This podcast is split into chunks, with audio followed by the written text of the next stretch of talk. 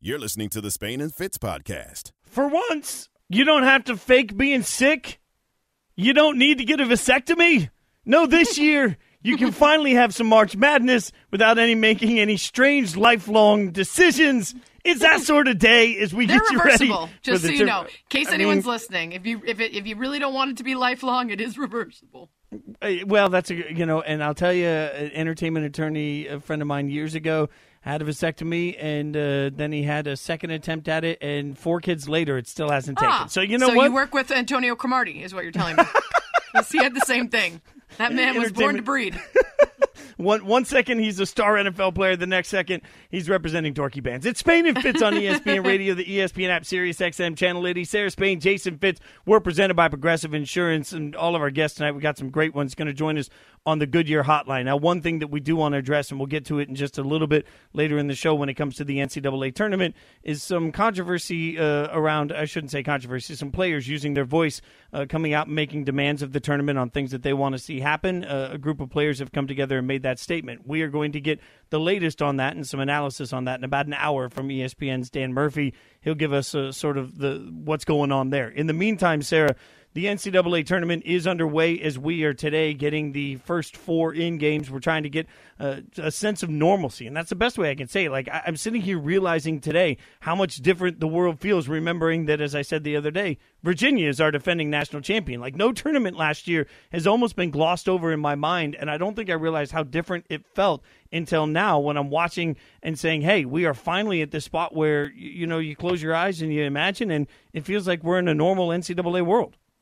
Yeah, I keep vacillating between normal and not, though, because there's a part of me that says, yeah, fill out your brackets like you normally would. Get excited. You, you know, most people are going to be home, so I, I can imagine that the work from home is going to be very suspicious, right? that, you know, you- you're going to be able to get away with watching a lot more basketball than you would if you were in an office.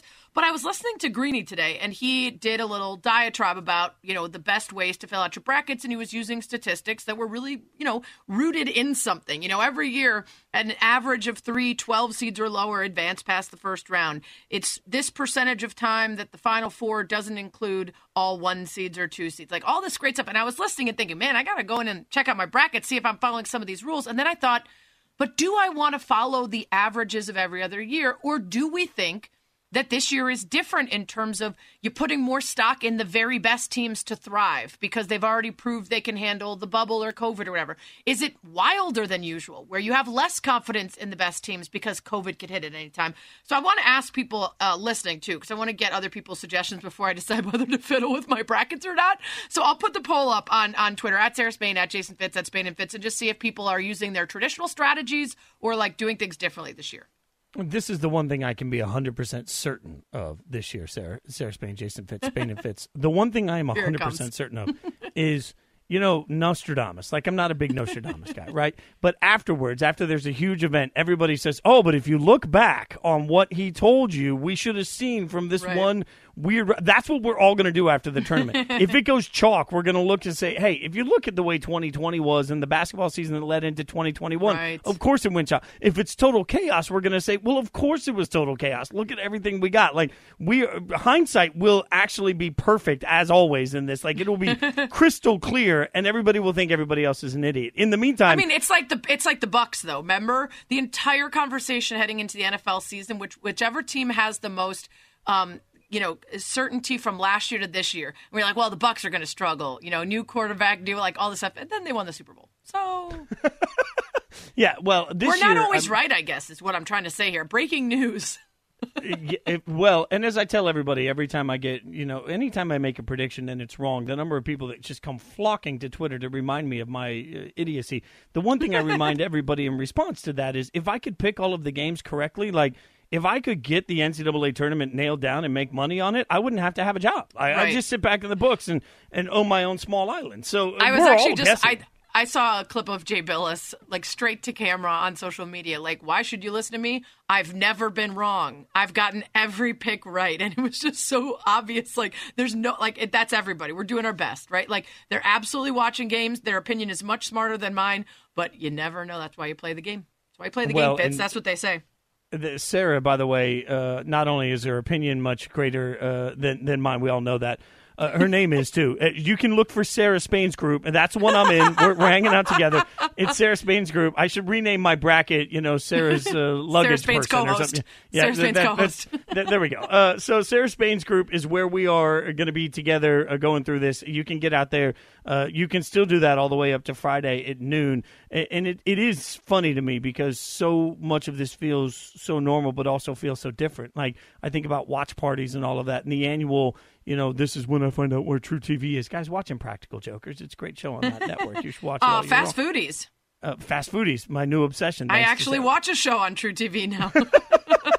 See, but you know, it, it, at the same time, it is interesting that it all feels different. And I found myself going through the bracket saying, okay, I'm just going to use what little common sense I have, and I'm just going to apply it quickly. So this was the fastest I've ever filled out a bracket. It was a, a quick look of Texas, Michigan, going Texas. That that was the, the the gut of my analysis here. So we'll see how it goes for me. Did you do anything different this year when putting your bracket together?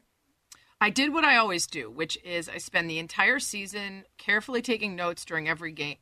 that's so funny. No, that's not what I did actually. I'm so sorry. Uh, that's close to what I did. What I actually did is I just found someone that I think is really smart, and I almost copied their entire bracket and made like two changes.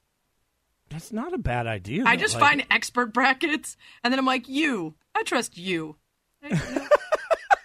you. You're going to just fill it out for me. here. And then every You're once in like- a while, I'm going to just be like, let me just change this little thing here and this little thing here, completely indiscriminately and for no reason, so that I don't have the same bracket in two spots. So basically, you're telling me that what I should have done is applied the very like logic that got me through all of high school. You know, every, the, the number of times it's like that's what you answered on that quiz. Good, I'm, I'm going to do that, but I'm going to make my math look just a little bit different. Like I don't know why I've never thought about doing that on the brackets. I need all the help. I could possibly get. Uh, in the meantime, again, you can get out on Twitter uh, at Sarah Spain, at Jason Fitz, at Spain and Fitz. That's where you can get uh, in, involved with. Uh, we've got a poll up now uh, to find out what your strategy is. Plus, you can get logged into the tournament challenge and then go find Sarah's uh, Sarah Spain's group. That's the way to play against us. I'll post that on Twitter too, the link. We'll just see how that goes. You know, I'll post her group as well, and that's uh, it, it's it's how we'll g- get through all of it. Uh, in the meantime, there's other big news coming across the the spectrum today around the NFL, and it's hard news with Deshaun Watson as allegations have begun to fly uh, that have led to civil lawsuits. Uh, I can't find the word of sexual misconduct. So we're going to break that down, and give you what we know now, and so, sort of break down how to approach it. We'll do that next. Spain and Fitz on ESPN Radio and the ESPN app. Spain and Fitz, the podcast. Spain and Fitz on ESPN Radio, the ESPN app, Sirius XM Channel 80. Progressive Insurance. I love that song. I gotta All listen to more of that are- album. Everyone's been saying like it won all these awards, and I I've just never dived in outside of when I happened to hear it on the radio.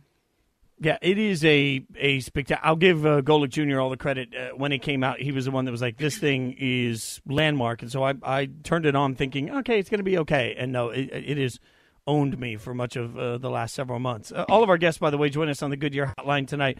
We got some big ones coming up. I'm just saying, Megan Rapinoe going to join the show, so you know we, we got some big stuff coming over the course of the next couple hours. You won't want to miss. But let's start with some Straight Talk, brought to you by Straight Talk Wireless, and that comes in the form, Sarah, of the uh, the other big story today, not uh, the NCAA tournament, but the NFL story that has uh, rocked a lot of people. And uh, at this point, Deshaun Watson has been accused of uh, sexual misconduct from nine separate women that have filed civil lawsuits in the in the court system, uh, accusing him of during massages uh, inappropriate behavior.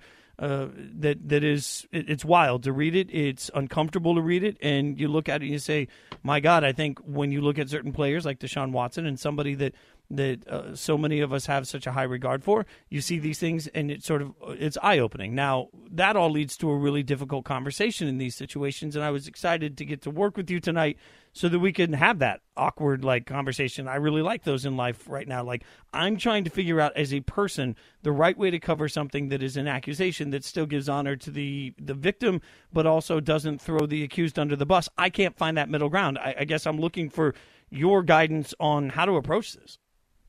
Well, let me start by telling people that, of course, there's a desire to comment on everything. That's how we live now. We don't read the story, we read the headline and comment on it. We don't watch the show, we just see people talking about it on social media and chime in and realize later that everybody was very clear that, that we weren't actually invested in the in the commentary. We just wanted to be involved. And most of the time that's pretty silly but doesn't cause that much harm.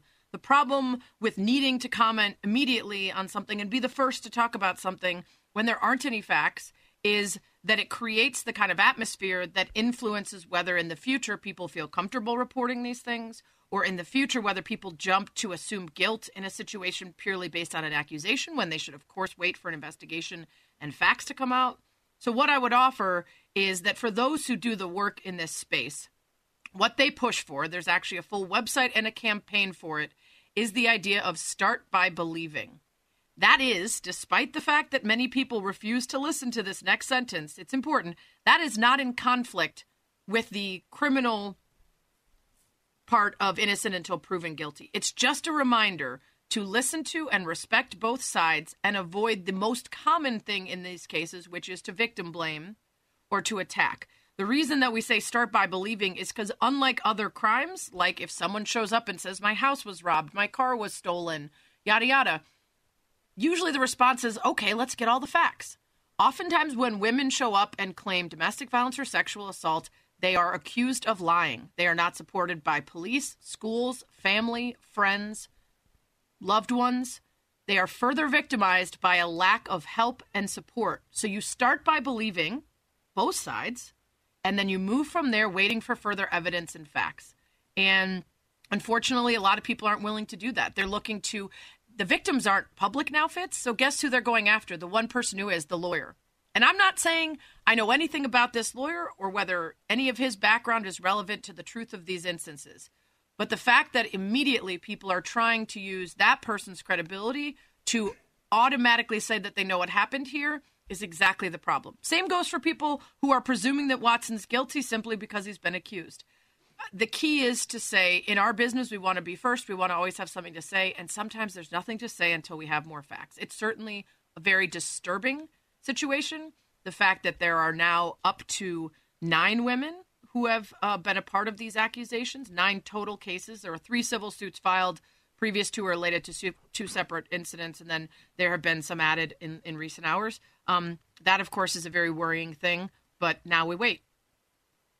I think worrying is uh, such a accurate word right there. Uh, Spain and Fitz, Sarah Spain, Jason Fitz, and you know, I, to me, I look at all of this, and one of the most difficult things to do, you, you mentioned, is the uh, in the process of trying to figure out, okay, how do we believe both sides, right? Like, how do we make sure that we're essentially the best way I can describe it is pressing pause on everything and saying, okay, mm-hmm. we now have something that we need to get to the bottom of. And rather than make any judgments one way or the other, we're going to pause it, we're going to move it off to the side, and we're going to let it get more information. We're going to let everybody get more information. That's such a difficult thing for anything in society. I'll go back to waking up on Christmas Day in Nashville, and there was a, a, a bomber uh, in downtown Nashville that destroyed much of the city on Second Avenue, places that meant a lot to me.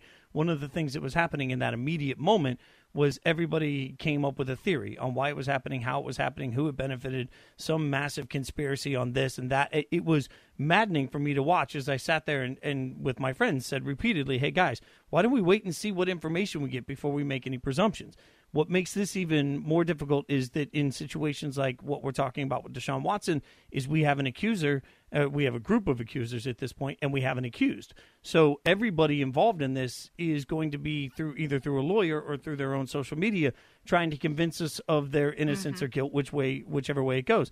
The hardest part in this is to step back and say, okay, obviously there is a conversation to be had about what this means for Deshaun Watson and his trade value, and there's a conversation to be had about the Texans. But first and foremost, the conversation we need to have about Deshaun Watson and the accusers in this situation is a very different one, and one that we can't really have until we have enough information. So where's the line between filling three hours of radio, four hours of radio, as so many of us do, with you know some level of presumption based on what we're seeing, versus stepping back and saying, okay, we just got to sit down, shut up, and color in our books and wait. Right. I think the problem is that uh, people who either feel pressure from people on social media to speak about something. There are people in my mention. I can't believe you haven't said anything. I'm like, there's, I'll say something, and the something will be there's nothing to say yet, right?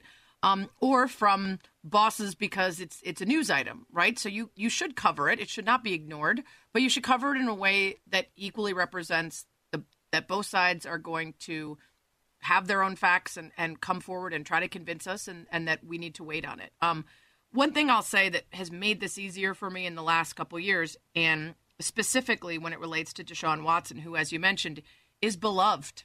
as a person in the community, not just as a great player, but as a as a as far as everyone's concerned, super nice guy. And the problem is, if you make your decisions on how you think a situation went based on what perception you have of someone publicly, you are ignoring the fact that there are plenty of criminals that are very charming, right? And, that's what gets in the way of Bill Cosby or Michael Jackson or whoever else. We we get so distracted by their fame and their talent and their skill that we presume that those things coincide with a natural goodness and morality. That's not necessarily true. And so, whether it's Deshaun Watson or Shaun White or uh, Louis C.K. or any number of people um, that you think is fantastic and great and wonderful, if your general rule and approach is that no matter who it is, you are going to reserve judgment and wait until the facts come out, then you don't have to pick and choose when it happens to someone you care about versus when it's someone on the other team or someone that you don't like. You just use the same approach for every single person, and it's very freeing. It's difficult early on because you really want to defend that comedian that you like or that musician whose music you like. But once you decide, I am not in the business of protecting anyone who does these things, I'm going to treat everyone the same until we know, then you don't have to really do that fight in your head. You just you just wait and see, and then if there's enough proof out there then you have to decide for yourself do I still want to like this person's product or game or whatever it is about them? Um, that's an individual thing. Well, and that, that's smartly said, by the way. Sarah Spain, Jason Fitz, Spain and Fitz. Don't forget to subscribe to the Spain and Fitz podcast. Uh, you can get that wherever you get your podcasts. Uh, Sarah, it, it's so difficult, and I'll go back to my Kobe, and, and I, we've we've talked about this in the past, but uh, there was a period in my life where Kobe was not only my favorite basketball player, was my favorite athlete in the world, and you know, my, my sort of sun rose and set around Kobe Bryant and all things Lakers. Uh, obviously, the Colorado incident uh, was one that was jarring for me, and it changed that. Like, it changed the way I rooted for uh, Kobe. It changed the way that I rooted for the Lakers. It's changed my NBA fandom. Like, there's a part of that that, you know, you can't really put that toothpaste back in the bottle when you've idealized someone, idolized someone, I should say. Uh, mm-hmm. And I deal with it all the time on the music side as well. The hard mm-hmm. part is that every step of the way is going to bring difficult decisions. Like, can we right now have constraint as we try and figure out how to look at what's going on? And then can we take the information that we're given and, and accept it in a way that is fair to everybody involved? Like, these are all different conversations that happen along the way. Like, none of it is transparent, none of it is easy. And that's what makes it difficult. Like right now, the easiest thing for everybody to do is sit in front of a microphone and yell one way or the other about it. We're just not going to do that on this show because we don't have anything to yell about. One thing I know is that accountability is not something anybody's ever backed away from, and we won't in this instance. But let's get information before we do any of it. That's some straight talk, straight talk wireless, no contracts, no compromise. We'll keep you updated as we get more information on the latest with all things Deshaun Watson. But coming up next, one of the top head coaches in college basketball is going to join us. We're going to get into all things NCAA tournament. You'll hear it next. Spain and Fitz on ESPN Radio and the ESPN app. Spain and Fitz, the podcast. Back to Spain and Fitz. Sarah Spain, Jason Fitz with you on ESPN Radio, the ESPN app, Sirius XM Channel 80. Don't forget to subscribe to the Spain and Fitz podcast. Sometimes we have some cool pre parties and after parties, digital only content that you can only get on the podcast. And of course, if you ever miss the show, all of it is there. Uh, so we're going to throw to an interview, and I have to mention, we did not tape this today. And I'm only saying that because if we did, we would be asking Dawn Staley about what's going down in the women's bubble at the tournament. We're going to get to that later in the show. Uh, the discrepancies between what the women have and the guys on on the men's side in Indy, but uh, we taped this uh, yesterday, so we will not have that. But good stuff from Dawn Staley and that South Carolina team. So uh, let's let's get to the interview. Coach Staley, you're running a diary for the undefeated, and a couple days ago you wrote, "Nice teams don't win championships." Why do you think your team uh, comes out in games so passive?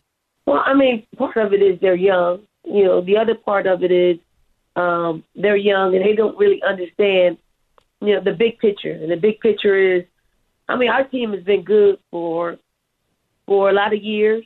You know, over the past couple of seasons, we've we've had uh, I mean, we've had great teams, and we've you know we've kicked a lot of people's butt, and they're they're coming under that.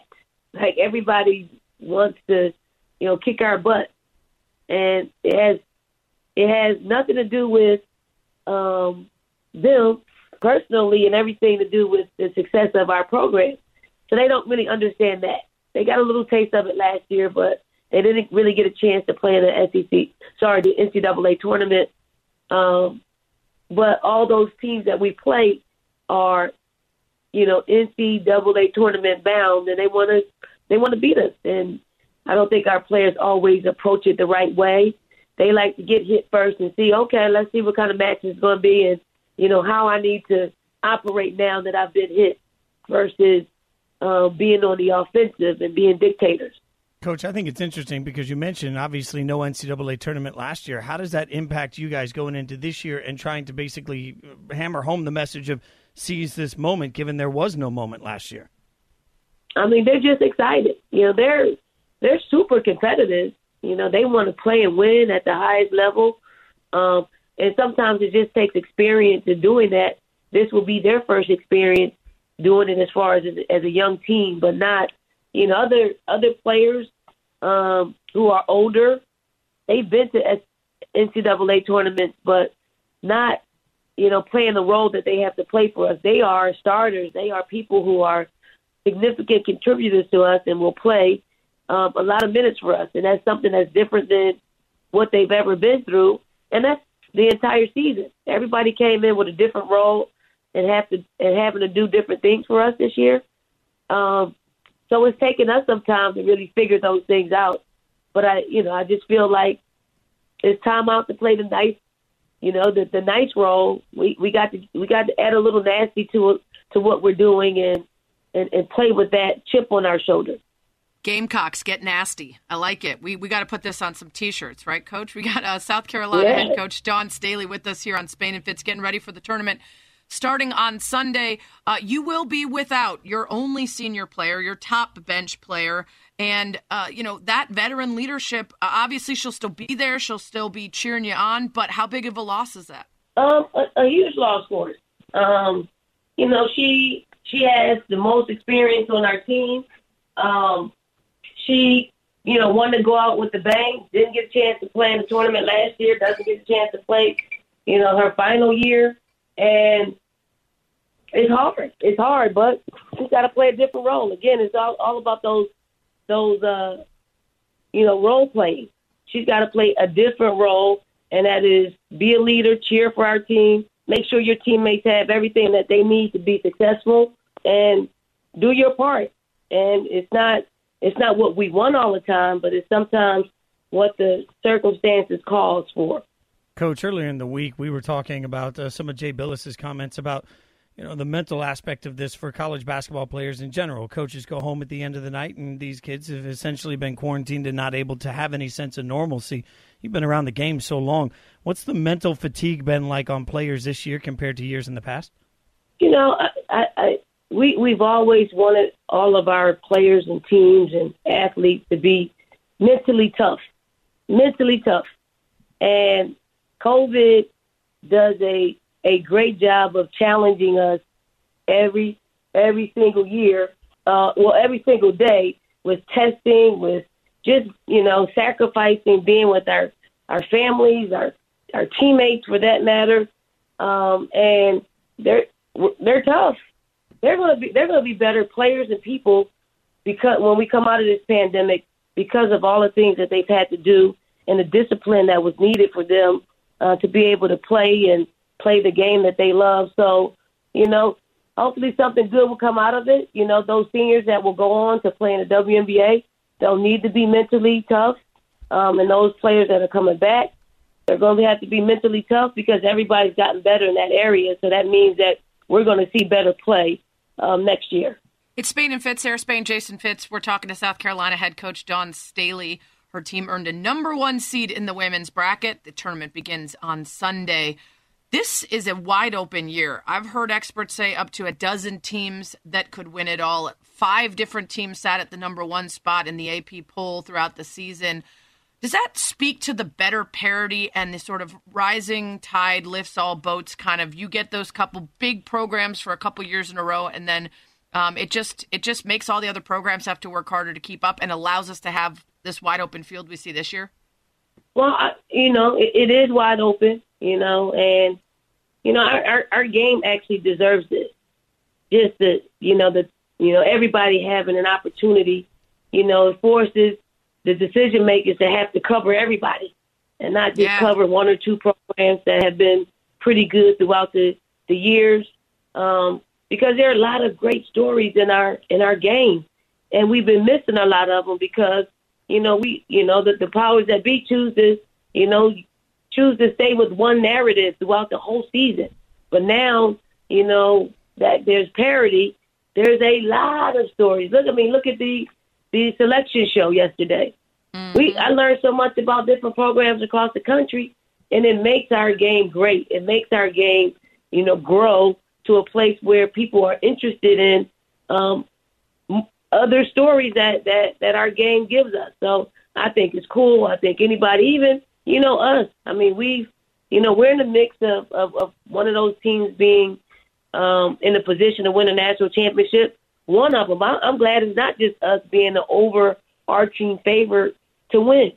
That's like I'm glad it's not UConn. I'm glad it's just not Baylor. It's every single NC State. You got Texas A&M. You got Maryland. You got all these great teams, um, and it just sets up a great NCAA tournament. Just the fans being able to anticipate. You know, all the fan bases are able to participate because they really feel like their team has a chance to win. Coach, we look forward to watching the tournament. And of course, you, like you mentioned, one of those teams that's in the mix. You were the first to end that four uh, straight wins for UConn back in 2017 when uh, South Carolina took the championship. I'm sure you'd like to get back. Uh, good luck, and uh, hope you got a lot of Netflix shows queued up for your for your time in the bubble there. Thank you. I appreciate it.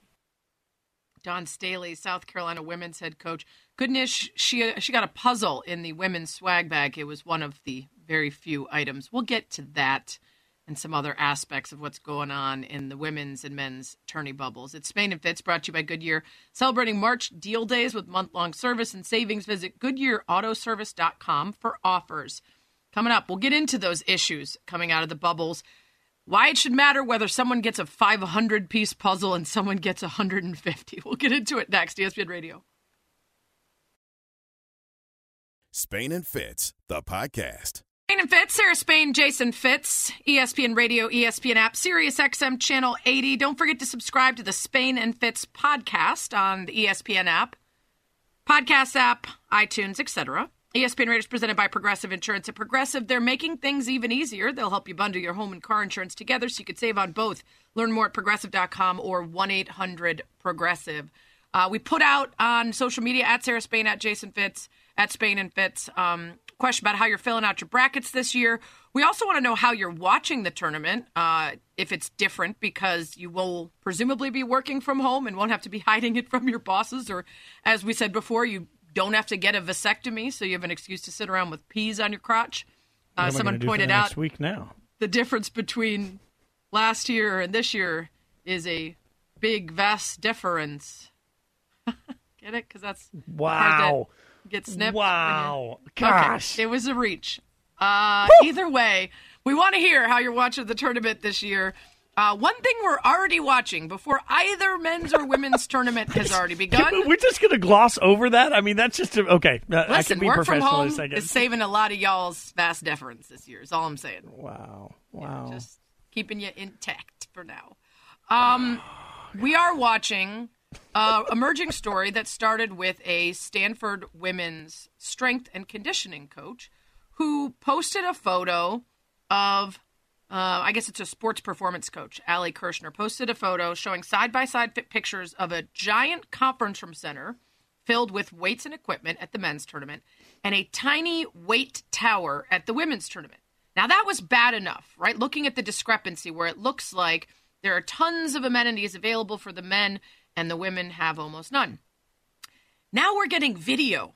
And when you zoom out and away from the weight tower, it's a giant room.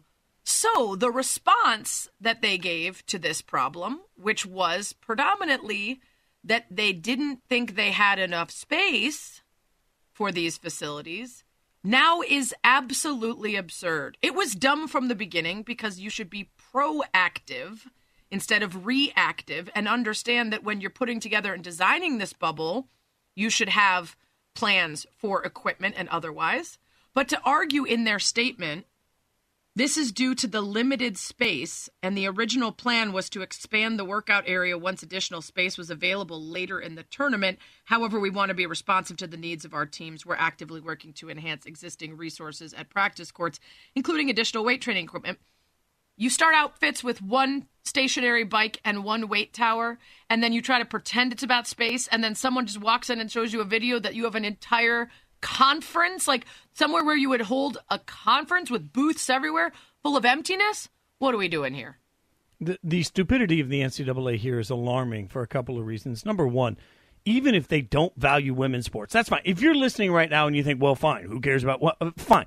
Even if that's where the NCAA comes in, they have to understand the way this will be perceived. So even if they don't value women's sports, they should know that they should at least pretend to value. To come in and be so blatantly just dismissive of what they need is stunning to me because they had to know in today's social media age that this would get out. And if they didn't know, then they're living with their head buried in the sand. The other part of through through all of this is what the hell else have they been doing? I mean, when they talk about limited space and and the, the complications, what else has the NCAA been working on for the mm-hmm. last several months other than making sure that it's a perfect bubble scenario? Why would you ever have agreed to put the women in a bubble that couldn't handle better workout facilities to begin with? And if you knew that that was what you were signing up for, why would you not address the challenge head on? A, get ahead of it, tell everybody what you're in the process of doing. No, instead, they just buried one little weight set over on the side that, frankly, half my friends own more weights than what they're mm-hmm. providing. Actual women that are trying to, like, an, an education, a, a, a school's number one job is to prepare people for professional life at some point, right? What are they doing to help any of these players prepare for anything? It's it's disgusting for the NCAA to have done this and then to think they can sweep it under the rug. And if they think that they can just come out with a blanket statement and all will be forgiven, then they really do think we're all stupid. Fitz, you're so right, and it's Spain and Fitz, Sarah Spain, Jason Fitz. Even if they didn't care, and even if, and I don't know the rules on this, even if Title IX requires them to have equal facilities, which it might, let's say none of that existed. In 2021, you're going to have to at least be smart enough to know that people are going to be watching this and paying attention. That there's going to be photos and videos of your quote unquote bubble, just like there were for the NBA and the WNBA. So the fact that they didn't even think about it in advance for the purposes of PR and optics is bad enough. But digging deeper and saying, we really don't care enough to have the kind of equipment that, like you said, most of us now have at our house from the last year right? So not only was it not a problem with space, because there's plenty of it, it was a problem of just not caring. You have however many, well, 60, 68 teams with one stationary bike and one weight tower? Come on. And you look at the men's and it is decked out. It looks like a full scale gym. You are showing us that you don't care. And don't say it's about money because even if you want to argue against Title IX and whatever else might be getting in the way there, that there are people willing to sponsor the men's or vice versa. You will not be able to convince me that you don't have the money or that you couldn't find the sponsors to give you more than one weight tower. Like it's comically absurd the look of the women's facility even if another sponsor won't get involved, at some point the NCAA has to get involved. At some point, you have to look at it the and say, money "Okay, you're making off this. Come on." Uh, and and again, I'll go back to picking uh, the the the site. I mean, you have to look at it when you're doing a site survey for anything. You know, one of the things you do, even if you're you're putting on a concert, like you can only go into certain arenas because it has to have the a large enough setting for you to hang your lights and your video mm-hmm. walls. Like you can't just go anywhere. You have to you eliminate half the arenas in most towns depending on the size of the tour you're on. Like the NCAA had to start with a: Is there uh, enough space here for everybody to live in this bubble? Is there enough uh, space for us to be able to provide everybody with what they need for practice? Can they provide the workouts necessary? I mean, if you really thought that every women, every woman involved in this bubble was just going to work out with that one rack of weights,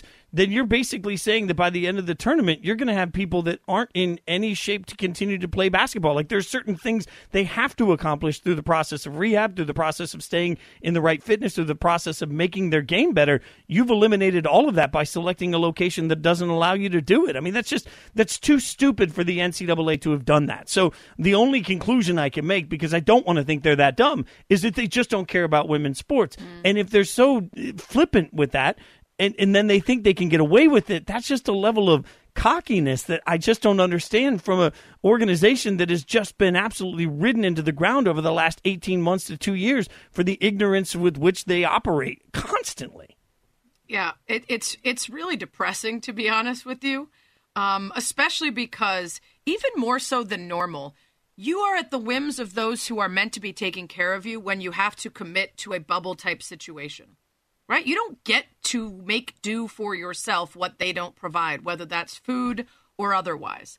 When you look at the vast differences and you look at the resources being offered and you look at how they think women should be able to just get by for the weeks that they might be in there versus the guys, it's so drastically different that there's no way to argue anything other than we don't care, we don't respect you. And again, it's not just the facilities, it's the swag bags. Now, Presumably, swag bags are free and they're given to players without violating anything. It seems like sponsors and stuff. So maybe you could easily find more sponsors for the men's side. But I'm looking, and if you look at the pictures, I'll retweet it again on my page. It's John Thompson's book and a towel and a t shirt and a sweatshirt and a bag and a bunch of different products and a 500 piece puzzle with all the merch and logo and shoes and pillowcases. And a lot of it is stuff that's just the dance Indianapolis 2021, like logo stuff not given to you by a, a brand or a product. The women's side is one t-shirt, couple water bottles, a pair of socks, a couple deodorants, and that's pretty much it. The fact that even the puzzle provided by the NCAA is 150 pieces versus the puzzle on the men's side being 500, it's so silly and non-consequential, inconsequential, but it's sort of like a microcosm for the whole thing. When you go to large events, and so you've been to so many of these in life too, like where you have grab bags, uh, any sort of goodie bag that you get for attending, so much thought is put into that because mm-hmm. you know mm-hmm. that that's that's a representation of the event you're throwing and the status that the event has, mm-hmm. like the amount mm-hmm. of fighting that happens to be included in a goodie bag uh, at, at, something like the Grammys and the tax consequences for it. Like there, th- this is all real conversation that happens behind the scenes. They decided somewhere behind the scenes to have a conversation of, yeah, that's good enough on the women's side, right? And we can't let that be good enough. Yeah, I, I, I. This sounds ridiculous, but I personally think I could have found and put together a better bag based solely on my relationships with companies than what I'm looking at in this women's. Like it's it's that bad. And it doesn't matter, it's the principle of it, right? It's not about the swag bag. It's about what you're telling people about the value you place on these women. And I'm so damn tired of this, man. It's just, it's exhausting. Uh, coming up, speaking of the NCAA being absolute trash, let's talk about college basketball players using the spotlight of the tournament to push for change and how they're doing it this time. It's next, ESPN Radio. Spain and Fitz, the podcast. One of the best things about the NCAA tournament is the platform it provides for college basketball players that you may not be seeing year round. The opportunity to see them and see what they look like and what they might be able to be in the NBA. This is part of what draws everybody every year to the madness around March. Now, some players have decided to use that platform for something bigger than just the games that are being played right now. Spain and Fitz on ESPN Radio, the ESPN app, Sirius XM, Channel 80. Sarah Spain, Jason Fitz. We're presented by Progressive Insurance all of our guests join us on the Goodyear Hotline, and we're going to go straight to that Goodyear Hotline where we're joined tonight by Dan Murphy, ESPN.com uh, writer. And Dan, uh, we wanted to have you on because a group of college basketball players have launched a March Madness protest with a list of demands of things that they want the NCAA to start doing. So start there. I mean, with this decision to release this right before the start of the tournament, what was the goal for this group of players? Hi guys, yeah, thanks for having me on. Those guys, there's and there's guys from 15 different teams. There's a few folks from from the Big Ten that seem to be leading the charge, and uh, what they really want to do is draw attention to some of the things that they think are unfair what the NCAA is doing, and they're asking the NCAA to redo their name, image, and likeness rules by July. And there, there's a lot of moving pieces going on in that conversation right now, and they also want to have meetings with Mark Emmert, meetings with federal and state lawmakers that are in you know have their hands in the pie there of uh, changing some of those rules, and they also said they're uh, they're keeping a close eye on a Supreme Court case that's coming up here in the next few weeks that will also uh, have a little bit of say in, in what ends up happening with college sports and amateurism rules in the next uh, five six months. I think Rutgers senior guard Geo Baker sort of summed it up saying the NCAA owns my name, image, and likeness. Someone on music scholarship can profit from an album. Someone on academic scholarship can have a tutor service. For people who say an athletic scholarship is enough, Anything less than equal rights is never enough. I am not NCAA property. That's the meat of the message. It's something we've been arguing for a long, long time. Do you think that this matters if it does not involve any walkouts or game protests?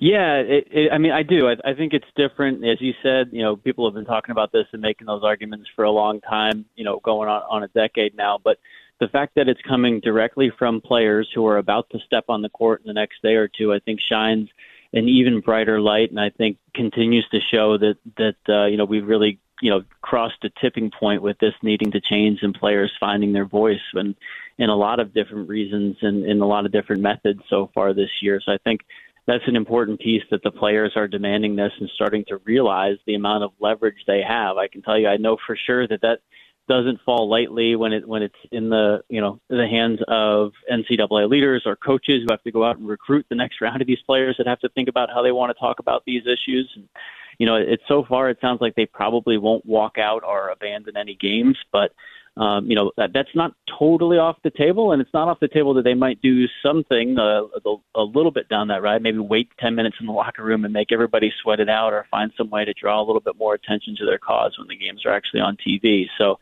um, it should be a really interesting few weeks ahead for exactly how all this stuff plays out. We're talking to Dan Murphy, ESPN writer on Spain and Fitz, Sarah Spain, Jason Fitz. So uh, you mentioned, I mean, the possibility of a little delay. We don't think there's going to be a walkout, but what does the NCAA have to do proactively right now to try and prevent any of this from blowing up? You know, I'm not sure that there's a whole lot that they can do, right? The players are going to say their piece. They're going to want to use this platform that they have for the next three weeks to try to continue to push for change, and the NCAA isn't going to go and change its rules tomorrow. Um, you know, I think that one of the things the players have asked for is a sit down with Mark Emmert at some point, the president of the NCAA, and I think the opportunity to talk to him might help them a little bit, might help them think that the NCAA is is really listening to them. But I think ultimately, until the rules change, which probably is likely to happen sometime this summer, there's going to be continued pressure and continued calls for more and more types of reform. It's Spain and Fitz, Sarah Spain, Jason Fitz talking to ESPN writer Dan Murphy about the hashtag not NCAA property. You know, I've been saying, and now it feels like I'm wrong because the last couple years I keep saying I feel like this is the thing that's going to create a massive sea change, and it's whether it's the FBI investigations or name, image, and likeness or other things. And it feels like there's just such a dragging of feet. The NCAA seemed almost trapped in, in, in a required move on NIL and now it's it's dragged on so long. I wonder is is there still a feeling that that's inevitable, or or does it feel like they're trying to weasel their way out of even what was expected from that? I mean, the change is coming. Whether they're going to be dragged along or they're going to be trying to running alongside of the train that's coming right now to catch up with it. Um, I, I think you know by the time football season starts next year, something will be different about college sports. We're headed into a summer that will be uh, you know, probably the most transformative for some really important underpinnings of college sports that we've had in a generation. And the question now is who gets to decide what those rules are going to be and how much of a dramatic difference will there be, right? I think right now the NCAA is uh, pushing to try to limit that change as much as they can, and there are some really widespread ideas that go as far as like sharing revenue with players and, and reworking a lot of the control that the NCAA has over enforcement of its rules. Um, and then there, you know, there's a whole wide spectrum of options that are out there for how this might play out. And it'll be a really interesting off the court battle and chess match that's going on here in the next few months to see exactly where we're going to land by the time next season gets started. You said wide spectrum of ideas, Dan, and I know it feels like every state has different uh, legislation they're trying to push through. Different congressmen seem to have different things they want. How does that impact the process that there are so many cooks in the kitchen that each have an idea of what should be done? Well, what it's done is it's sped up the timeline. Uh, you know, all these different states trying to come online. The first state laws will be in effect starting July 1st in the state of Florida. There's a handful of other states that are also trying to push to get something ready to go this summer too, and that's really cranked up the pressure on the NCAA that maybe thought it had a little more time to try to ease its way into this conversation that it's been easing its way into for a decade now. At this point, uh, people in, in Congress realize that they want to have a national law instead of having you know 50 different states with slightly different laws where you end up having kids and recruits choosing which school they want to go to based on which state has the best NIL laws. I think that's something that almost everybody who's who's involved here wants to try to avoid that. But um, it certainly put keeps a lot of pressure on things to happen quickly here in the next few months. Dan, I'm springing this on you, but I don't know if you've seen the commentary going on now as people are reacting to the difference in the swag bags and the facilities and the food and the weights and everything. Um, I don't know if if uh, there have been women involved in this not NCAA property or if they've been at all engaged in that part of it. But are you hearing anything about now this growing dis- distaste with the NCAA about this other issue? Yeah, I was going to start off by telling you guys I just finished my, my nightly workout in my, the basement gym I've acquired over COVID, which is more robust and impressive Yeah. than what the entire mine. women's basketball tournament So is mine. I got a treadmill, I got a Peloton, I got a bunch of weights, a bunch of. I mean, mine is literally better in my like tiny room upstairs. Yeah, I mean it's hard to understand that how- that slips through the cracks in that way. Ugh. Um, but uh, yeah, I think um, you know to answer your question a little more directly, there are there have been a few women that have started speaking out and using the same hashtag. Especially, I think I've seen a couple of Rutgers players specifically, um, probably who know who know Geo Baker from from being around the same gym. Uh, that have taken up the same flag. It has started with the men's tournament, but I, I would not be surprised at all to see it spill over into the women's tournament too. Especially as you know, not only are they fighting for more equal rights as college athletes, but also just just being equal to what the men's teams currently have available to them from from the benefits that they are allowed to receive right now. Dan Murphy. You can follow him on Twitter at Dan Murphy ESPN. As always, Dan, we appreciate your insights, your expertise. Thanks for joining us and getting all the latest for us. Yeah, great to talk to you guys. Have a good night. Thanks, Sam. Spain and Fitz, we're brought to you by Wendy's, proud sponsor of the 2021 John R. Wooden Men's and Women's Player of the Year, and also the maker of the single greatest hamburger of all time, the Junior Bacon Cheeseburger. God, I want the day after the draft, I'm going to hoss up on some Junior Bacon Cheeseburgers, like 18 of them. Might be a slight over exaggeration. All right. Uh, we're going to get you updated coming up next on the latest of what's happening uh, in the NCAA tournament. Plus, you guys have been telling us on Twitter, how are you watching it this year? In a strange year, at least we got a tournament, but how are you enjoying the games? How do you plan to? You let us know. And we'll get to the latest on the Deshaun Watson situation. That's all coming up next. Fitz on ESPN Radio. You can listen to the show weeknights at 7 Eastern on ESPN Radio and on the ESPN app. World's starting to feel I don't know. Th- this week feels very good. It just feels good when you're looking around and you realize that March Madness is here, and somehow, some way, we got there. Spain and Fitz on ESPN Radio, the ESPN app, Sirius XM Channel 80, presented by Progressive Insurance. There's been a lot of conversation, and we've had it on this show, Sarah, about what's right and what's wrong, what we should be doing, how to remain safe in everything that we're doing. We've always tried to be real when it comes to all things coronavirus and trying to figure out the best things that can be done around COVID 19. And uh, we've always been transparent about what we're learning, what we're trying to figure out. So through all of that, I think it's it's nice to look around and say, "Hey, I don't know how we got here. I'm a little amazed that we got here, but we are at least at the spot where it looks like we're getting NCAA tournaments. Like we've had no uh, no teams have had to pull out because of the virus. There were uh, a handful. I think it was nine uh, nine nine positive. I'll have to look it up. There were a handful of positive tests. I'll look it up. Um, but th- nothing that's going to slow the the tournament down as everybody's in the bubble. And you know this is that moment, especially over the next 24 hours, where I think you just got to sort of stand at your TV, look at it, and say, man it feels nice to feel a little bit of normal. But is it normal? Is everybody watching the normal way? Because usually we'd be ditching work tomorrow and everybody would be getting together at a Buffalo Wild Wings, drinking too much, and watching a bunch of basketball. So it, it feels normal, but at the same time, Sarah, it really isn't. Yeah, it's it's normaler than last year when we didn't have a tournament at all. And in addition to your enthusiasm about having a tournament and getting to this point, we also have the really great feeling of how effective the vaccine distribution has been. There are still some holes and there are still some underserved populations that are struggling to understand, you know, the technology to get signed up and everything. But for the most part, I've actually been pleasantly surprised about something relating to the pandemic for the first time since like day one of last year when it hit. Uh, I just I, I feel so hopeful about how we've been able to distribute things and, and the hope that later this summer we'll get really back to more normal, um, which is which is great. As for the tournament, first of all, it's Thursday. And yes, there are games happening, but it's not the first two days of the tournament like usual, right? So it's already a little different for folks. And then the fact that people have been working from home for so long that, again, you know, they usually have that boss button that you use so that if the boss walks by your computer at work, you hit a button and it makes it look like you're doing some sort of spreadsheet. This year, the boss button is a Zoom full of mascots. Uh, I don't know who that's for. Probably just for fun because I don't think anyone lives. Most people don't live with their bosses, and most people don't need a boss button this year. They're just gonna be on the couch, and that's the message I got. I put it up um, at Spain and Fitz, at Sarah Spain, at Jason Fitz. How are people watching this year? And uh, William said, I'll be on Zoom all day meetings muted with the TV position, so it looks like I'm actively listening. But if I get called on to speak, pull the plug on the camera, claim technical difficulties, or say the internet is down and just call into the meeting the whole day. Great idea. Gail, our, our great listener, Gail is going to sit in front of the computer and knit a sock. She's going to watch or listen yeah. while she's knitting her socks. Pretty standard like, for Gail. Is there some like I've I've never knit? Uh, not surprising to most people. Like I right. I'm not or artistic knitted. in that way at all. Right. Uh, yeah, I've never knitted. Knit, knit, I've never tried knitting. We'll go with that. I know that that's go. proper English. Uh, so I, am just curious. Like if you get a little surprised during the middle of a knit, like does all of a sudden does something change in the sock? Like is there one little snag in the mm, sock, or like part of the point. part of the pattern gets a little wonky because it was a close game at the end? Like I I can't imagine that. Like maybe that would be a good exercise for me next year during Raiders games because I would constantly rip apart the sock midway through and then start the knitting all over again. It could be cathartic.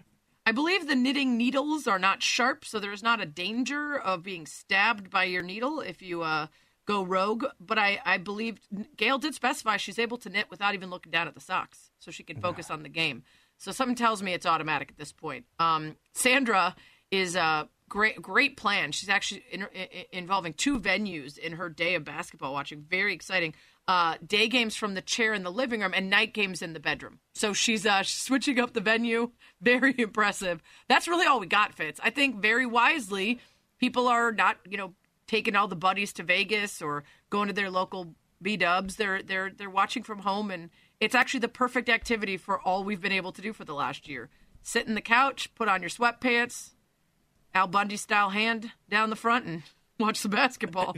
You know, and and all of that seems like the right thing to do. You know, one of the things I did over the course of the last year because of the amount of sports we do have to watch, especially for college football for me over the fall, hard to keep up with all of it. So I put a couple extra TVs in the living room. So, you know, I've, I've got, you know, three TVs in one room so I can watch a lot of things at once. I know that sounds obscene, but, you know, it's the way I did it it, it always feels like it's going to be a great idea to have a bunch of games going on at once until you realize that you're alone in the house, and then you're like, "Yay!" You cheer, and you realize that you're just a sad, you know, guy watching three different TVs at once. So I, maybe I'll, I'll have to figure out some, you know, uh, some way to steer that around so that it gets a little bit more suspenseful. Maybe I'll watch part of the game on one TV and then another part on another, so I'm just always on one television. Maybe that'll make it feel weird, weirdly. I don't know. Uh, it's hmm. just uh, otherwise, it's maybe I'll zoom while I do it. Maybe that's the right solution. I I, I don't know. I mean, Some way to bring the community. Listen, if we had our you know what together and we weren't so busy, we would do like a Spain and Fitz live Twitch watch party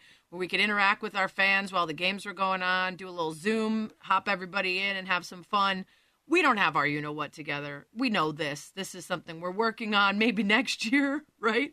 Um, but I, I, I'm I'll be impressed if I just manage to stop working long enough to watch the games. That's that's my goal. And speaking of, um, I have to figure out my bracket strategy. I'm still undecided, and the poll that we put up isn't helping. We asked, "Are you using the same strategy to fill out your brackets this year, or going rogue because of the unprecedented nature of this NCAA season?" Fifty-five percent mixing it up, forty-four percent same strategy.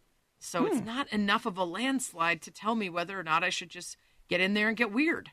Well, let me ask you this. You know, as we've had some coaches on the show over the course of the week on the women's side, do I give preferential treatment to the coaches that we've interviewed? Because I feel like I should. Like, I feel guilty if I pick against a coach like Dawn Staley because she's awesome and she comes on the show. Like, I feel uh, like that should. South Carolina's got my opinion. Great, great squad. Great squad. That's a tough one.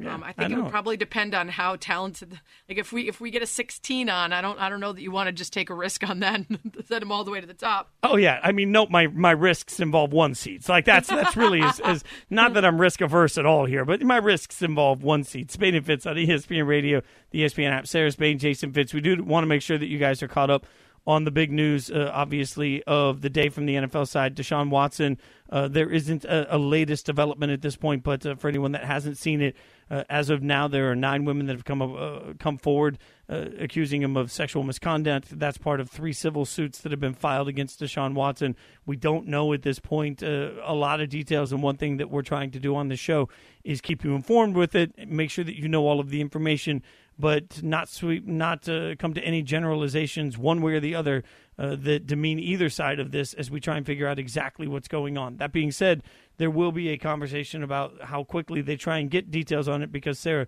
while this is not the important thing any of us are focused on, we should at least acknowledge that this would impact any trade value that Deshaun Watson would have. So it, it seems like these things are always in the best interest to get fixed quickly, to get the information as quick as possible. But I think that knowing that the draft is at the end of April, the Texans are going to be particularly aggressive on trying to get to the bottom of everything. Yeah, absolutely agree. There's a lot of very weird aspects to this story that could easily, you know, provoke someone to make generalizations or guesses. It doesn't serve anyone, and in fact, uh, what you might not know is that there are people following you on social media and they internalize your commentary about situations like this, whether that is to automatically blame someone just because of an accusation or whether that is to victim blame and presume that someone is lying because you like the guy that they've accused. Either way, it's not a great choice for you to comment when we have so few facts. So I think we just keep uh, depending on, on more information to come out, and we, we try to avoid the pitfalls that are so common with with uh, uh, cases like this. Well, and, and that's going to be the difficult portion of it is to keep you informed, but do that in a way that doesn't uh, that doesn't sort of play sides on any of this, which is what we're going to try to do.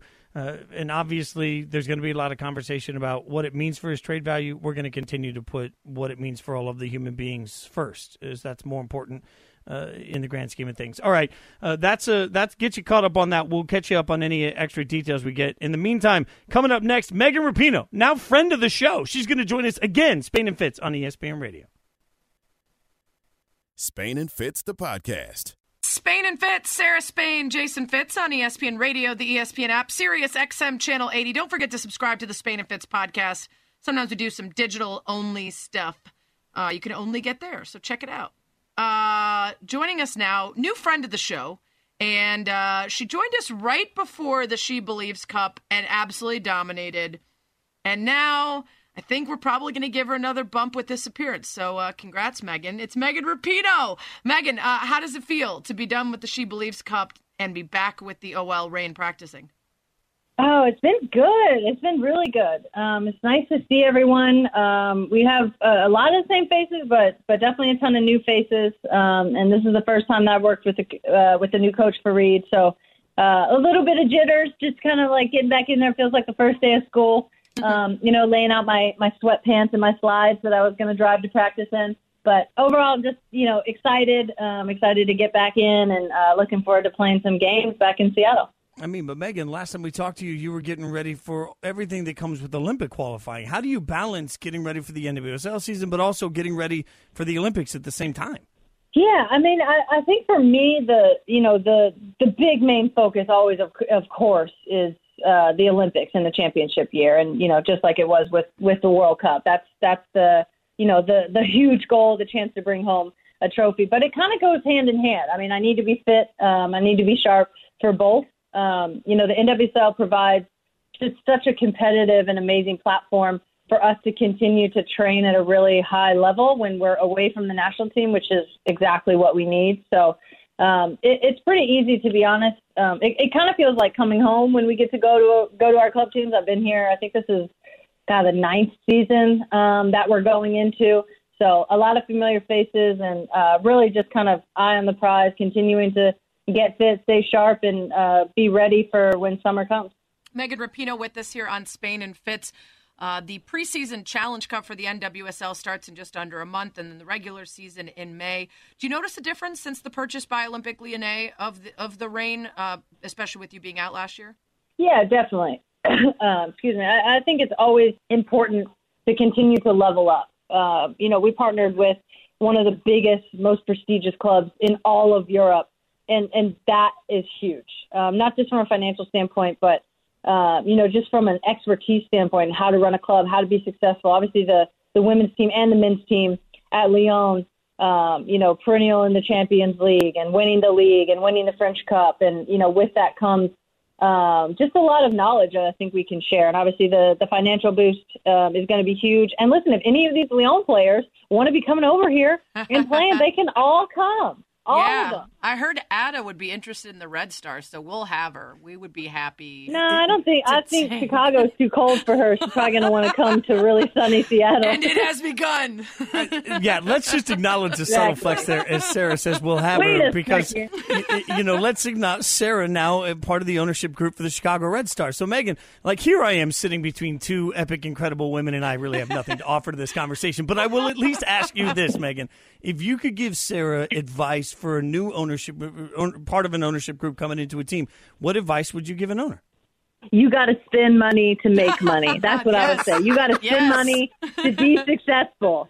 That's really what it is. I mean, I think that you know, in all seriousness, I mean, congratulations on your ownership Thank stake. You. I think that's awesome. I love what so many NWSL teams are doing, um, and just kind of changing the the ownership structure and changing the ownership model. I think it's incredible.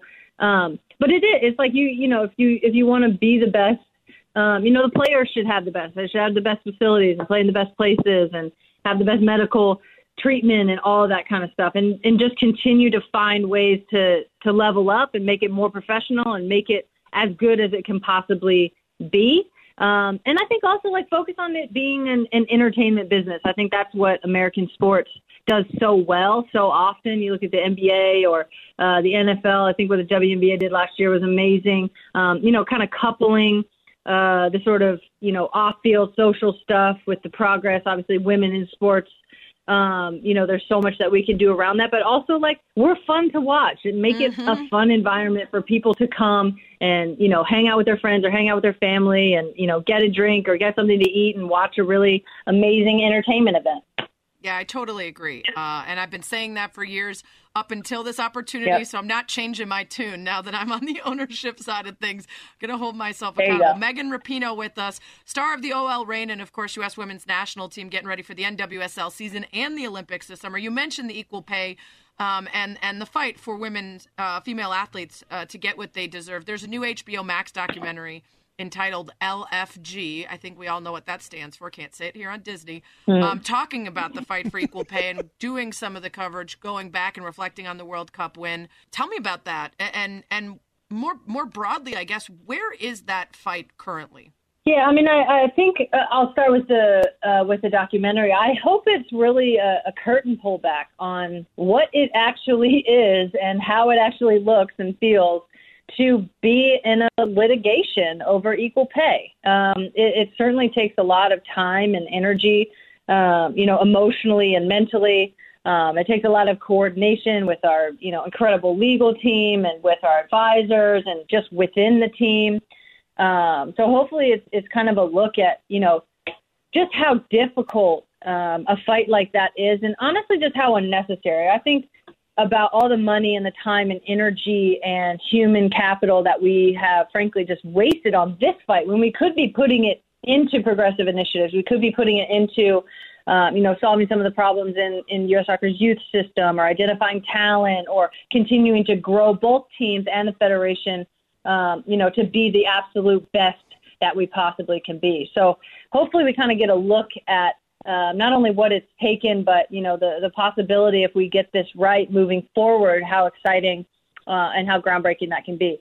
In terms of where we are right now, um, it's going to the appeals. Uh, I think it's going to the Ninth Circuit. So we settled on a few non-compensation claims, uh, a few lifestyle claims like you know airplanes and hotel rooms and travel and stuff like that. And now, um, in the appeals process, we'll be going for really what is the crux of, of the litigation, which is the compensation, uh, both, you know, looking back, uh, back pay compensation, but also how do we structure this deal going forward so that we can all be proud of it, stand up there together, and, and ensure that nothing like this ever happens again, and that we set up a structure to where we're paid equally and fairly with the men's team. And honestly, I feel like if they're underpaying us, I've been saying this, they're probably underpaying the men as well. So I think we should get to a deal that makes sense for, for everybody. Megan, you guys are doing a great job of obviously paving the road for future generations. It's Women's History Month. When you look back at your life, is there a woman that stands out that you want to acknowledge that has been a great help or mentor for you? I mean, always my mom. Uh, you know, she's she's just incredible in so many ways. I feel like she was so ahead of her time without really having the language to to put on it or the language that we have now. Uh, so always my mom. Um, but you know, all the amazing female athletes that really paved the way. It's like, you know, am I here without like Billie Jean King and without Mia Hamm and Julie Foudy and uh, you know, without Serena Williams and uh, you know, so many athletes that you know took just basically so much BS for so long and just didn't accept it um, and always fought for better, always left the game um, or the sport that they were playing in a better place and, and really provided um, a sort of roadmap the best that they could for us. I always think about that. Like my path has been so much easier because of all these women that came before. And so, you know, my my main goal is really to make sure that the path that you know I clear for the ones coming behind me is is obviously as cleared as it can be and, and so much easier than what I had coming up. It's Spain and Fitz, Sarah Spain, Jason Fitz on ESPN Radio, talking to the great Megan Rapinoe as we get ready for the NWSL season to start, as we look ahead to the Olympics. Let's talk Olympics quickly. What are your concerns about safety, if you have any, or are you just excited and think, uh, from what you've heard, it's it's ready to go? Oh, I have all the concerns about safety all the time. I don't. I don't want to get COVID. I don't want one more person yeah. um, to be affected by COVID. It's obviously so terrible. Um, I mean, I, th- I think this the, the new Biden administration has done an amazing job um, at getting their hands around at least the vaccine rollout. Um, it's you know he just said the other night that uh, at least in the U.S. I think by May 1st everybody will be eligible to get it. It seems like we're gonna have enough doses. I hope worldwide that people uh, will get vaccinated, and I hope athletes and, and coaches and the support staff around Olympic athletes uh, will get vaccinated so so we can do our sport. Um, so we can you know try to get off this incredible you know world event that's going to take coordination from every country that's going there and the IOC and, and so many different partners. So I'm really optimistic. Um, I think you know especially with the the sort of latest you know vaccine information and the the ability for so many people to get it. I'm really optimistic that we'll be able to you know train in the right way and that Olympic athletes will be able to train in the right way to put us in a position uh, to put on a good show once it comes to, comes to the summer games. Now, Megan, part of the reason you're here with us today is you partnered with Schmidt's deodorant to take on Phobo, the fear of body odor. Tell us about it, but also I got to ask, what teammate needs like a whole year supply? Like, who's the stinkiest teammate you got, Megan? Throw somebody under the bus.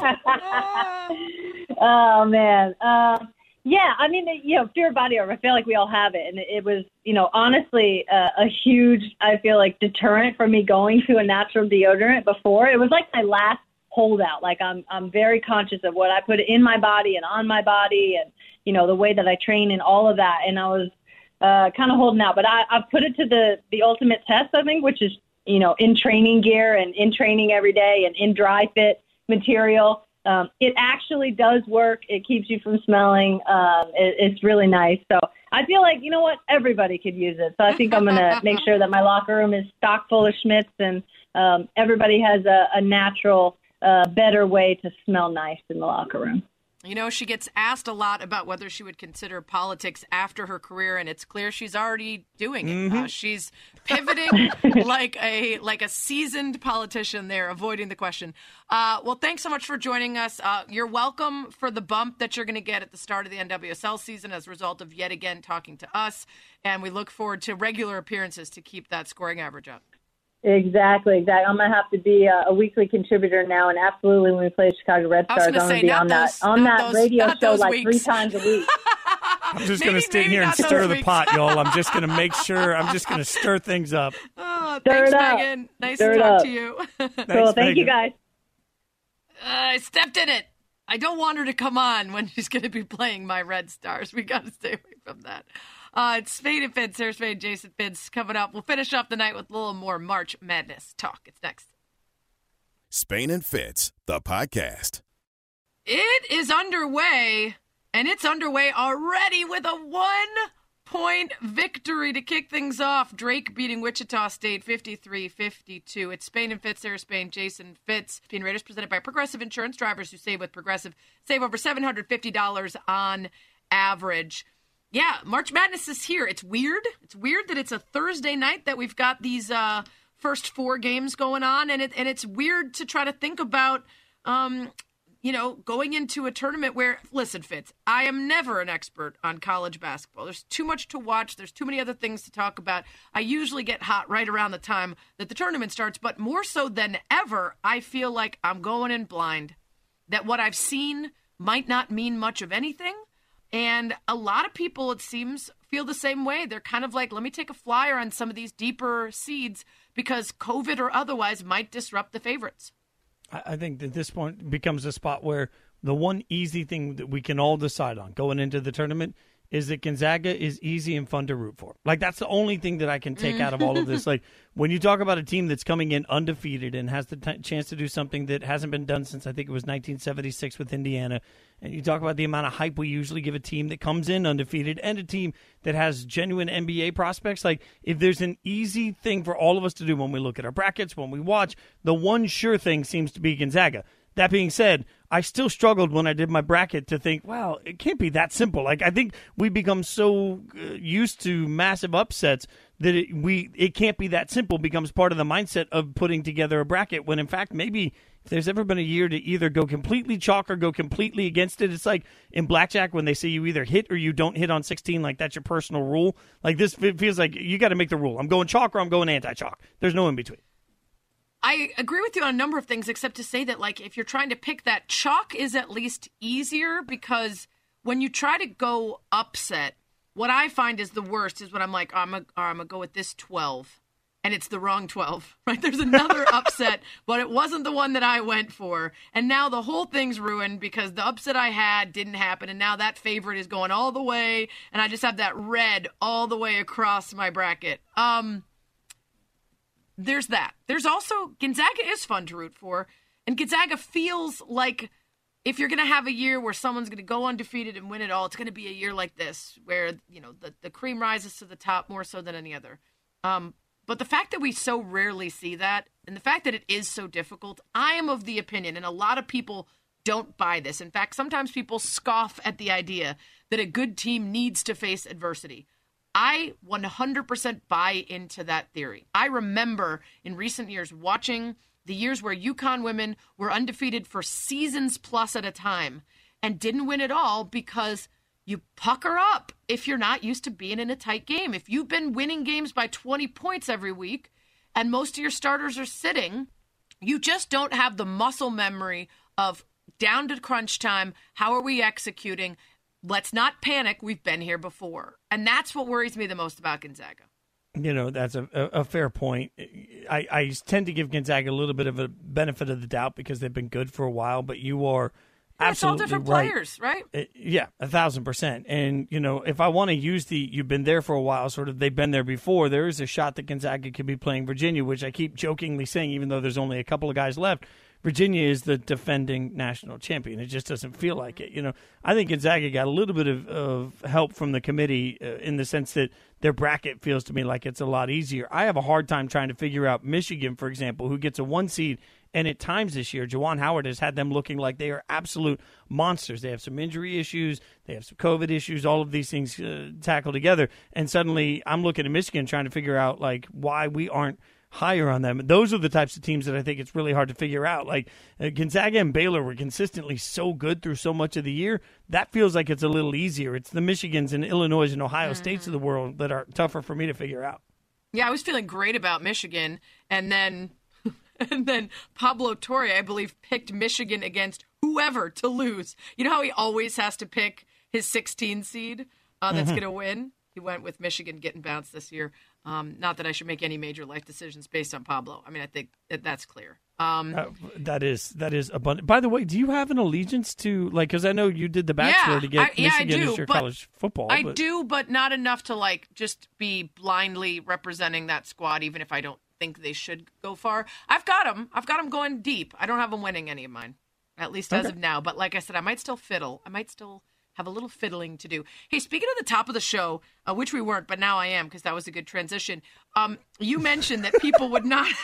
I've done a lot of work today, and my brain is broken, and I only have to make it for like two more minutes before I just really shut it down for the night. But um, at the top of the show, we were talking about how people don't have to get vasectomies solely so they can stay home and watch hoops because local radio, especially, it's constant barrage of you know Illinois vasectomy clinics offer you an opportunity to have an excuse to sit at home with a sack of peas on your I was gonna phrasing. Anyway, a bag of peas on your Mm-hmm. lap.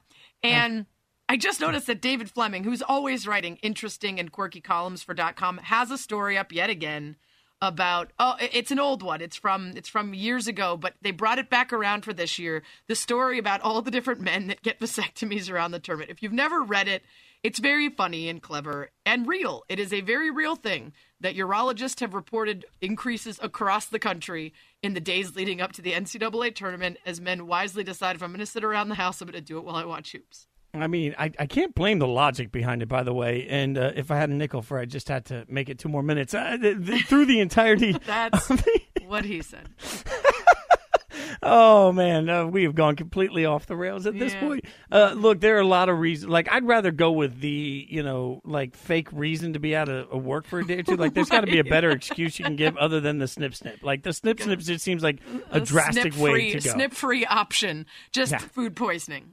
Right. Don't ask any questions, right?